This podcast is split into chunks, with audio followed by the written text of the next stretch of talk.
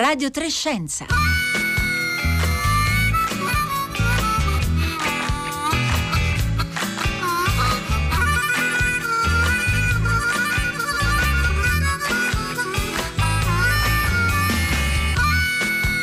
Le 11.30 scoccate da 10 secondi. Buongiorno da Marco Motta, bentornati all'ascolto eh, di Radio Trescenza in questo lunedì eh, 30 agosto. E nelle ultime ore abbiamo appreso, siamo, abbiamo appreso, siamo venuti a conoscenza della storia di 81 studentesse e 31 studenti afghani di Herat che sarebbero dovuti eh, venire in Italia per iniziare i corsi alla Sapienza Università di Roma, ma non sono più eh, riusciti ad accedere all'aeroporto dopo l'attentato e sono rimasti bloccati a Kabul la rettrice della Sapienza Antonella eh, Polimeni ha detto faremo qualsiasi sforzo per farle arrivare in Italia. Noi speriamo davvero che questi sforzi vadano a buon fine. Eh, più fortunate eh, di loro sono state un gruppo di ragazze afghane che erano già diventate note a livello internazionale per la loro passione per la robotica e che nei giorni scorsi sono riuscite appunto ad uscire dal paese e a trovare almeno alcune di loro rifugio in Messico.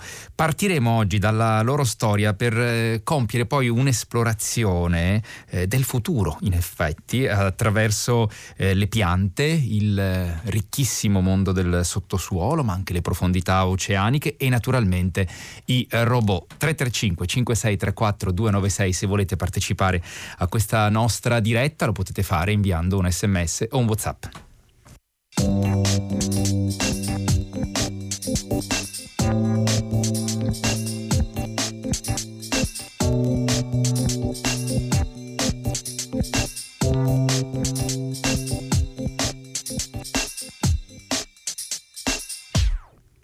Buongiorno a Barbara Mazzolai. Buongiorno Marco, buongiorno a tutti. Grazie per essere con noi. Barbara Mazzolai, direttrice del Centro per la Microbiorobotica dell'Istituto Italiano di eh, Tecnologia, autrice di un libro da poco approdato in libreria, Il futuro raccontato dalle piante. Cosa possiamo imparare dal regno vegetale e dal suo percorso sul eh, pianeta pubblicato da Longanesi. Tra poco racconteremo almeno alcuni dei moltissimi affascinanti temi che Barbara Mazzolai tocca nel suo libro e che ci svela come la robotica possa dare un contributo fondamentale per le sfide ambientali che abbiamo eh, davanti, dalla biodiversità alla crisi eh, climatica. Ma visto che il futuro della robotica sarà costituito anche da questo gruppo di giovani studentesse afghane a cui facevamo il riferimento, partiamo da qui. Eh, Barbara Mazzolai, chi sono queste queste ragazze? Beh, sono delle ragazze, come, come dicevi, in, giovani, in età tra 12 e 18 anni, con questa passione per, per, la robotica. Già nel 2017, come, come citavi, erano riuscite con eh, difficoltà ad arrivare a Washington per una gara di robotica e avevano presentato de, dei prototipi, alcuni ad esempio robot per applicazioni in agricoltura alimentati da pannelli solari, eh, avevano realizzato dei raccattapalle automatici, eh, più recentemente nel periodo del Covid eh, un respiratore automatico, no? quindi ehm, diciamo dispositivi eh, anche molto utili, ma l'aspetto tra l'altro secondo me eh, interessante è proprio questa passione, ma è anche la difficoltà eh, di queste ragazze nel sviluppare delle piattaforme con quello che avevano a disposizione, ad esempio il respiratore fatto proprio con dei resti di macchine usate, no? quindi addirittura anche un ingegno eh, particolare perché sicuramente meno fortunate di altre persone come noi del resto no? nei nostri laboratori dove abbiamo a disposizione eh, componenti, tecnologia no? per sviluppare eh, i robot, per cui sicuramente animate da questa grande passione eh, hanno, hanno, sviluppato già de, de, dei prototipi e devo dire insomma fortunatamente attraverso l'aiuto di molte persone sono riuscite, come dicevi, mh, molte di loro eh, ad arrivare eh, diciamo, nella città di, di, di, del Nuovo Messico e ehm, la città del Messico e, e, sono sicuramente molto più fortunate di, di altre, diciamo, una bella storia rispetto a molte altre che in questo periodo stiamo vedendo e che stanno vivendo eh, sta vivendo il popolo afghano, no? quindi esatto. sicuramente per loro ci saranno borse di studio, insomma mm, mi auguro il meglio per loro.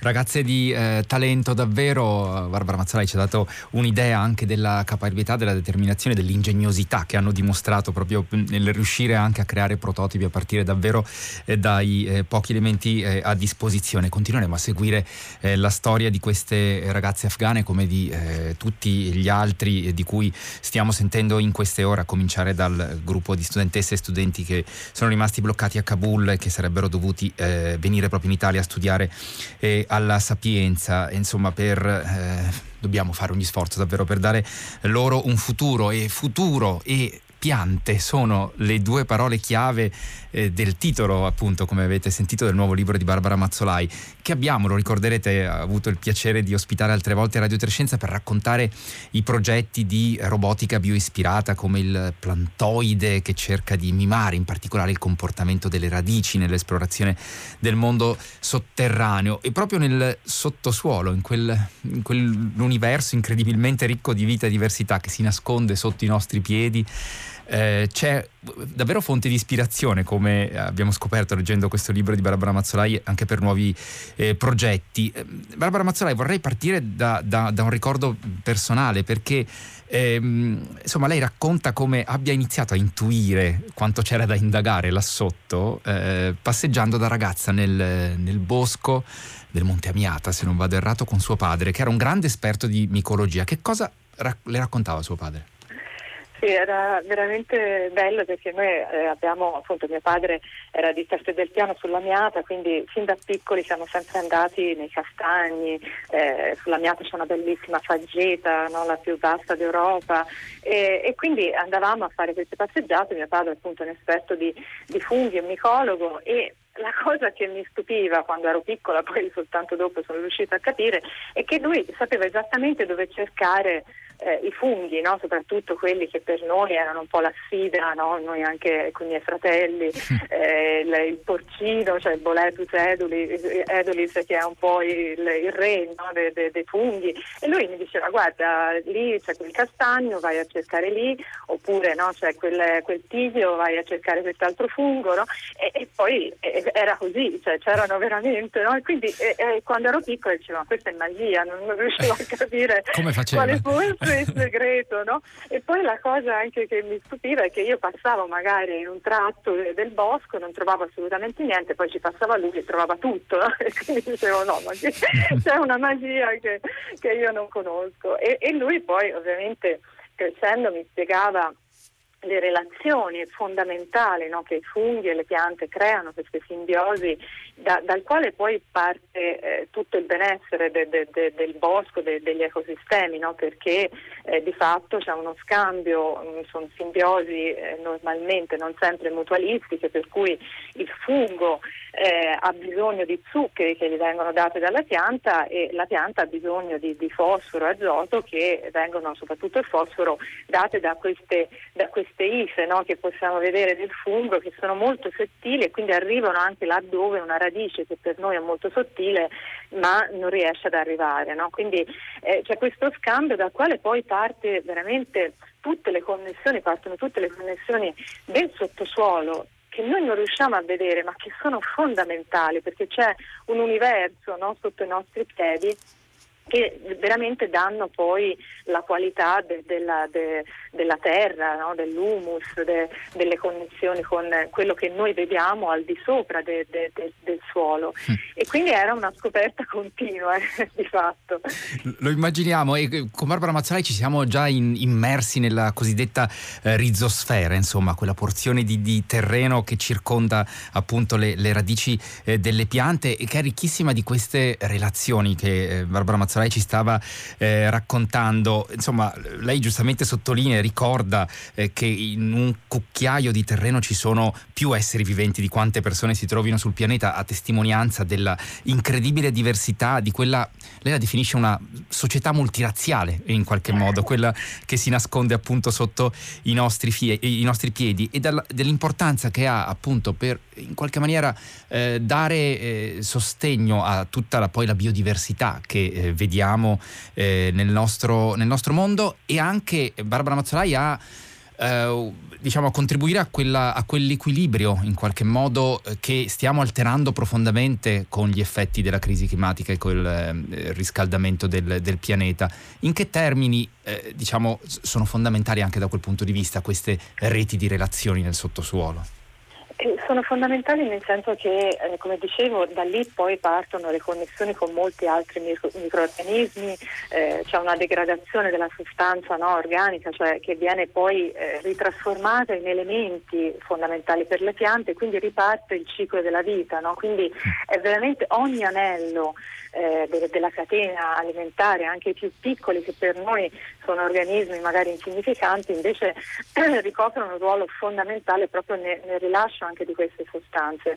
Eh, ahimè sono anche molto sensibili perché eh, la maggior parte di queste eh, simbiosi, almeno quelle che hanno un ruolo anche fondamentale nel fissare per esempio l'anidride carbonica dell'aria, no? quindi hanno un ruolo proprio anche nel toglierla dall'aria, quindi sapete che eh, l'anidride carbonica con altri gas sono responsabili in parte di quello che è il riscaldamento no, globale, per cui fissare l'anidride carbonica in eccesso ovviamente ehm, è importante per mantenere eh, l'equilibrio della, della, temperatura globale. Eh, ovviamente questi equilibri si sono alterati per cui l'innalzamento della temperatura fa sì che questi, queste simbiosi, que- questi equilibri che ci sono nel, nel sottosuolo eh, siano alterati a loro volta e quindi in realtà viene meno anche questo serbatoio no, di anidride carbonica. Per cui vediamo come alterare una parte no, di questi cicli poi porta tutta una serie di conseguenze.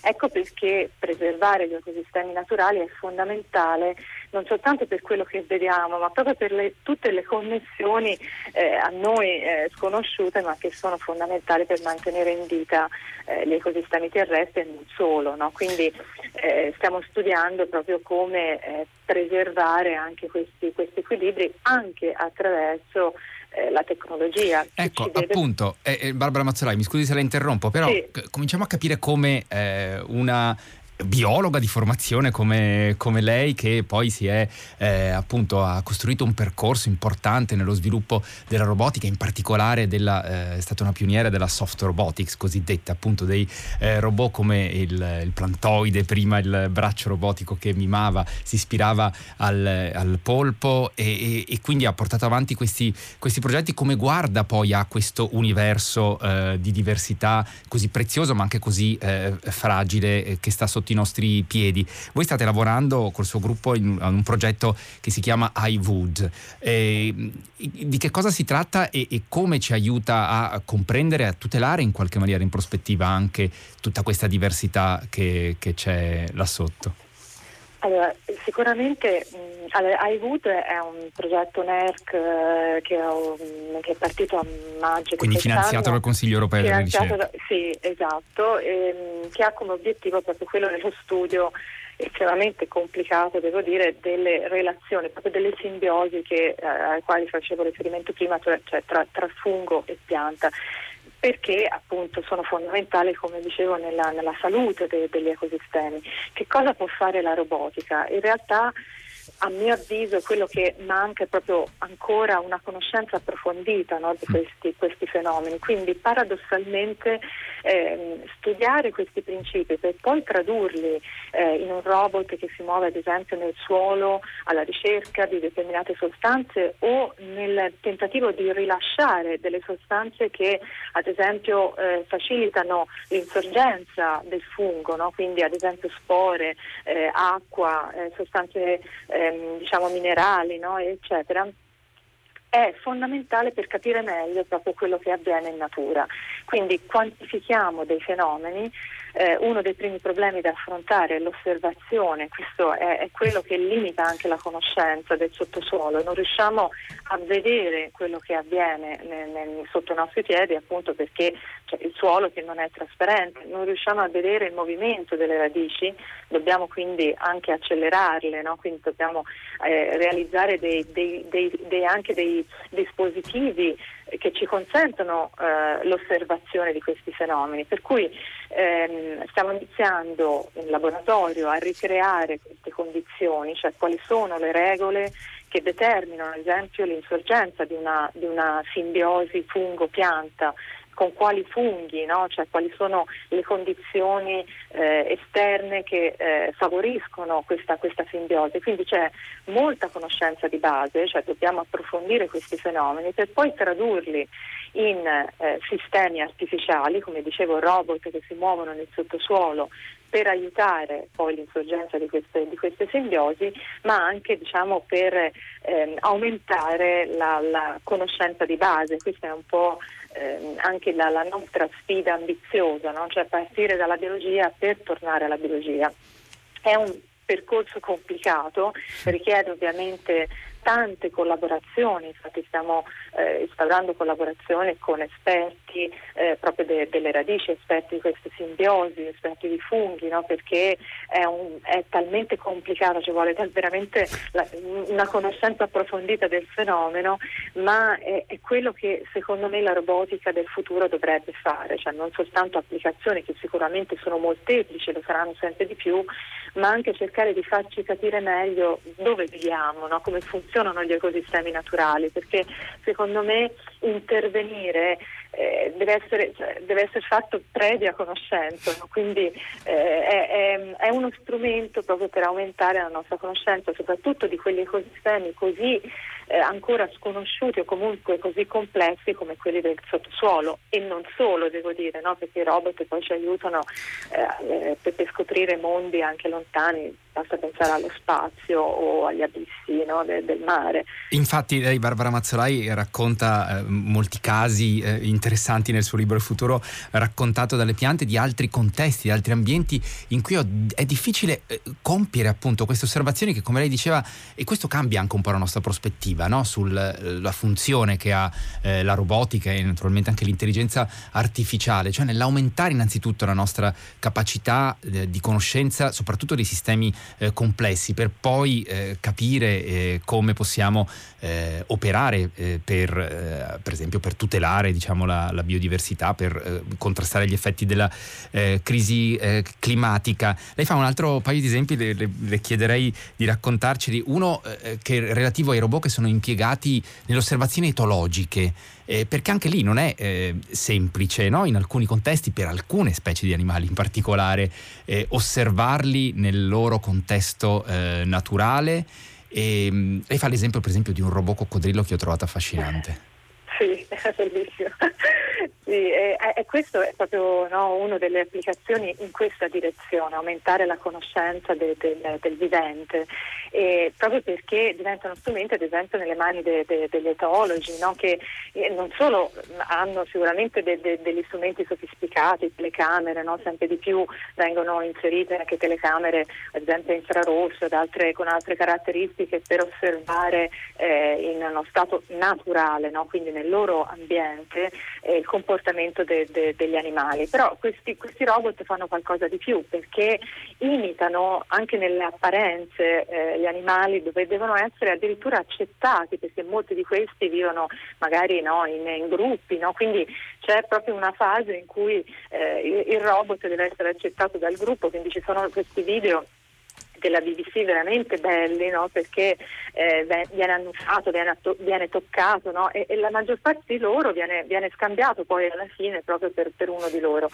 E, e, nel caso de, del coccodrillo, tra l'altro sviluppato da, da dei colleghi insomma, de, de svizzeri che conosco molto bene, eh, hanno imitato, il, questo, hanno realizzato tra l'altro molto di, difficile no? perché il movimento non solo deve, deve essere apparente eh, ma, ma anche anche eh, muoversi in una maniera simile, eh, tra l'altro muoversi in acqua nel caso del coccodrillo sulla terraferma. No? Quindi hanno sviluppato questo coccodrillo munito poi di, di telecamere con una pelle veramente simile a quella naturale, movimento delle zampe, della coda assolutamente identico e eh, è servito proprio per, per capire poi eh, strategie anche di caccia dei, dei, coccodrilli. Ovviamente era molto complicato perché questo mio collega mi, mi, insomma, mi, diceva che è vero che il robot era teleoperato, però a una distanza non di chilometri ma di qualche metro e quindi ci sono stati dei momenti che erano anche pericolosi per loro, no? perché poi insomma, si tratta ovviamente di, di animali anche aggressivi, no? per cui, eh, però ecco, mh, mi ha affascinato tantissimo perché è un po' eh, quello che vorrei fare anch'io, no, non in questa direzione, ma nel creare proprio degli strumenti che partono dalla biologia, sono bioispirati, quindi hanno dei principi alla base del funzionamento no, degli esseri viventi e poi servono anche per capire meglio come funzionano. No? Quindi eh, sono proprio ho fatto degli esempi proprio in questa direzione della nuova robotica, perché poi sono tutte linee di, di robotica abbastanza recenti, eh, però molto promettenti a mio avviso. Molto promettenti e come avete capito, insomma, questo libro di Barbara Mazzolai è, è ricco di, eh, molti, eh, di, molte storie, di molti esempi che ci aprono un po' lo, lo sguardo sulla, eh, anche sulla diversità che, eh, di, in termini di potenzialità che offre eh, la robotica come strumento conoscitivo eh, oggi. E abbiamo parlato appunto anche di eh, robotica bioispirata, eh, di, di, modelli animali come abbiamo sentito, però eh, il, diciamo, il, il, filo rosso naturalmente di questo libro che appunto si intitola Il futuro raccontato dalle piante è eh, conoscere e comprendere diciamo, la eh, natura del mondo vegetale, delle sue ricchissime interrelazioni col resto del, dell'ecosistema e trovare anche degli esempi che ci possono essere utili, Barbara Mazzolai, anche per affrontare per esempio la sfida energetica nel contesto della, eh, della grande sfida che abbiamo di fronte della crisi climatica. Allora vorrei eh, citare co- con lei almeno due esempi che lei menziona nel libro. Una sono le, le, diciamo, prendere ispirazione dalle piante per soluzioni architettoniche in grado di adattarsi al variare delle condizioni esterne. E un esempio è il fiore dell'uccello del paradiso che è un fiore bellissimo, eh, metteremo, metteremo, l'immagine sui nostri profili eh, social, le chiedo di provare a descriverci come è fatto e perché è un modello importante a cui ispirarsi, anche per trovare nuove soluzioni architettoniche più sostenibili dal punto di vista energetico. È, è, molto interessante anche questo è stato sviluppato poi eh, diciamo l'artificiale da dei colleghi tedeschi che sono appunto dei, dei botanici e osservando questo, questo fiore eh, favoloso che ha queste, queste patte praticamente che si aprono per rilasciare il polline quando eh, gli uccelli, anche dei piccoli eh, passerotti no, si appoggiano su, su, queste, su queste, strutture de, de, del, del fiore che si gira proprio sotto il peso e rilascia lascia il polline sul, sul piumaggio no, de, degli uccelli che poi si muovono su altri fiori e quindi è il meccanismo dell'impollinazione. Però appunto questi colleghi che eh, studiavano eh, il fiore da un punto di vista eh, botanico ehm, è venuta anche un'idea dal punto di vista eh, dell'artificiale, cioè tradurre queste strutture in qualcosa di utile e anche di funzionale, no? riducendo eh, anche eh, complessità del meccanismo per, per, realizzare proprio delle tapparelle, diciamo così, no? delle, per, che si aprono e si chiudono eh, sulla base anche della, della, della temperatura ambientale, dell'illuminazione no? e che prendono proprio ispirazione dalla morfologia di queste, di queste strutture del fiore. Addirittura sono scalabili, quindi eh, hanno realizzato delle, delle, pareti per degli edifici molto grandi e eh, uno, ad esempio il padiglione coreano di, di, di una delle, degli ultimi Expo internazionali eh, era proprio realizzato attraverso queste, queste strutture bioispirate. L'idea è proprio quella di avere anche un'architettura nel futuro che eh, si adatti no, sulla base delle, delle, condizioni esterne e quindi sia più poi l'ambiente interno sia più piacevole perché, eh, per la temperatura, no, per, per, l'illuminazione e così via. Scusate. Prego, ehm, Barbara Mazzolai, c'è una uh, ascoltatrice Laura che ci ha scritto al 335 5634 296 e chiede mi farebbe piacere sapere di più eh, sull'impatto negativo dei robot nello studio del sottosuolo. C'è qualche eh, conseguenza negativa nell'indagine? Eh, insomma, eh, lei ci stava raccontando dei modelli che costruite naturalmente in laboratorio, ma eh, poi la possibilità anche di esplorare il sottosuolo in qualche maniera con robot. Che cosa ci può dire riguardo a questa domanda? Allora, è una bella domanda, nel senso che la sfida eh, che ci siamo posti ormai da, da qualche anno è proprio quella di imitare le radici. Cosa significa? Anche le loro capacità di movimento nel suolo. Perché la radice è così efficiente nel movimento del suolo che è un, un ambiente estremo lo possiamo definire, no? perché ci sono alte pressioni, alti attriti, proprio anche in pochi centimetri di profondità. Il segreto delle radici è quello di crescere, cioè di muoversi crescendo aggiungendo nuove cellule per divisione appunto cellulare dalla punta, cioè dalla, dal, dall'apice, la parte più lontana dal fusto, no? dallo stelo de, de, della pianta. Facendo, crescendo in questo modo riduce le pressioni perché si muove solo la parte apicale a livello apicale hanno anche capacità sensoriali, quindi esplorano il sottosuolo. Il nostro robot si muove nello stesso modo, ovviamente non per aggiunta di cellule, ma di materiale artificiale, ma cresce soltanto spingendo la punta nel suolo.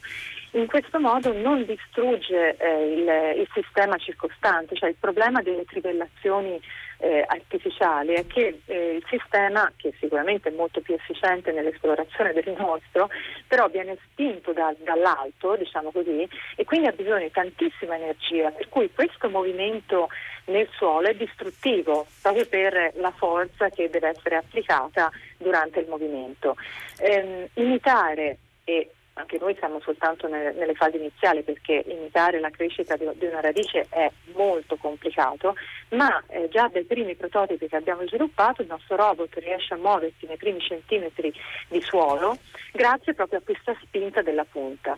L'obiettivo è proprio quello, non distruggere eh, l'ecosistema circostante sfruttando queste, queste, capacità di movimento. Però eh, è giusto proprio l'osservazione perché in realtà quello che, che avviene adesso è un movimento distruttivo no, de, delle sonde dell'esplorazione. Ringraziamo dunque Laura che ci ha aiutato a chiarire questo punto eh, importante. Barbara Mazzolai, abbiamo soltanto ancora più o meno eh, tre minuti a disposizione e le vorrei chiedere eh, un altro esempio legato al mondo de, dell'energia e del regno vegetale naturalmente che è la triboelettricità. Le chiedo di spiegarci che cos'è, vi sono rimasto molto sorpreso nel leggerlo. Sì, eh, anche questa è una ricerca recente, nata ne, tre anni fa più o meno con dei colleghi de, de, del mio gruppo eh, per caso perché stavamo realizzando dei cespugli artificiali per, eh, con dei materiali che mossi dal vento producono eh, elettricità, cioè ci sono dei materiali che eh, fregandosi o toccandosi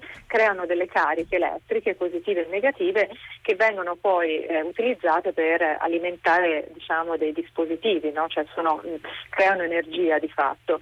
E per caso eh, mio collega proprio sperimentando diciamo, una foglia naturale, dato che noi nei nostri laboratori abbiamo le piante perché sono i nostri modelli di studio, e battendole con eh, del silicone, quindi dei materiali soffici, ehm, abbiamo notato appunto che si creano delle cariche eh, positive e negative e semplicemente applicando degli elettrodi alla foglia allo stelo e l'altra parte dell'elettrodo a delle luci o dei sensori riusciamo a, eh, a generare eh, energia e quindi riusciamo ad alimentare eh, sensori eh, o appunto dispositivi attraverso l'energia generata da, da, da queste foglie.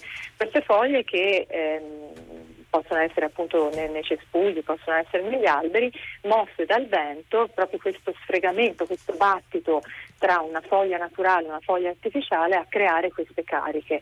Ovviamente è una sfida enorme, siamo, siamo, soltanto all'inizio, però la nostra idea è quella poi di utilizzare le piante per alimentare dei dispositivi anche in zone ad esempio remote laddove l'energia non è disponibile, oppure dei sensori per il monitoraggio ambientale. No? Questa è la sfida ambiziosa, ci sono tante cose che dobbiamo anche comprendere anche da un punto di vista proprio eh, naturale, anche per esempio se questa energia è utilizzata da, dalle piante stesse, no? perché noi sappiamo che le piante comunicano anche attraverso dei segnali elettrici, ma questa è indotta da un processo meccanico, cioè le foglie anche tra di loro toccandosi generano delle correnti molto deboli, ma che magari per loro sono importanti perché le, le utilizzano per la comunicazione. Questa Insomma, è una risposta aperta, è una domanda aperta. È una domanda aperta come eh, tante domande sollecita, diciamo, eh, questo libro di Barbara Mazzolai, molta curiosità per eh, i diversi mondi che, eh, che, apre nel suo racconto. Lo ricordo, il libro si intitola Il futuro raccontato dalle eh, piante, pubblicato da Longanesi. Grazie Barbara Mazzolai per essere stata con noi. Grazie a voi. E buon, buon, lavoro di ricerca con tutti questi progetti ambiziosi. Io eh, ricordo anche che tra l'altro Barbara Mazzolai sarà protagonista di due incontri al Festival Letteratura di Mantova, mercoledì 9 settembre sul Wood Wide Web e il giovedì 10 invece, invece sul tema piante e eh, robot. Noi siamo giunti nel frattempo alla fine di questa puntata di Radio Trescenza, che ve lo ricordo, un programma ideato da Rossella Panarese. Oggi in regia c'era Marco Pompi, alla parte tecnica tecnica Domenico Ganci e insieme a Paolo Conte e Roberta Fulci in redazione io vi saluto e vi auguro una buona giornata all'ascolto di Radio 3 a cominciare dal concerto del mattino.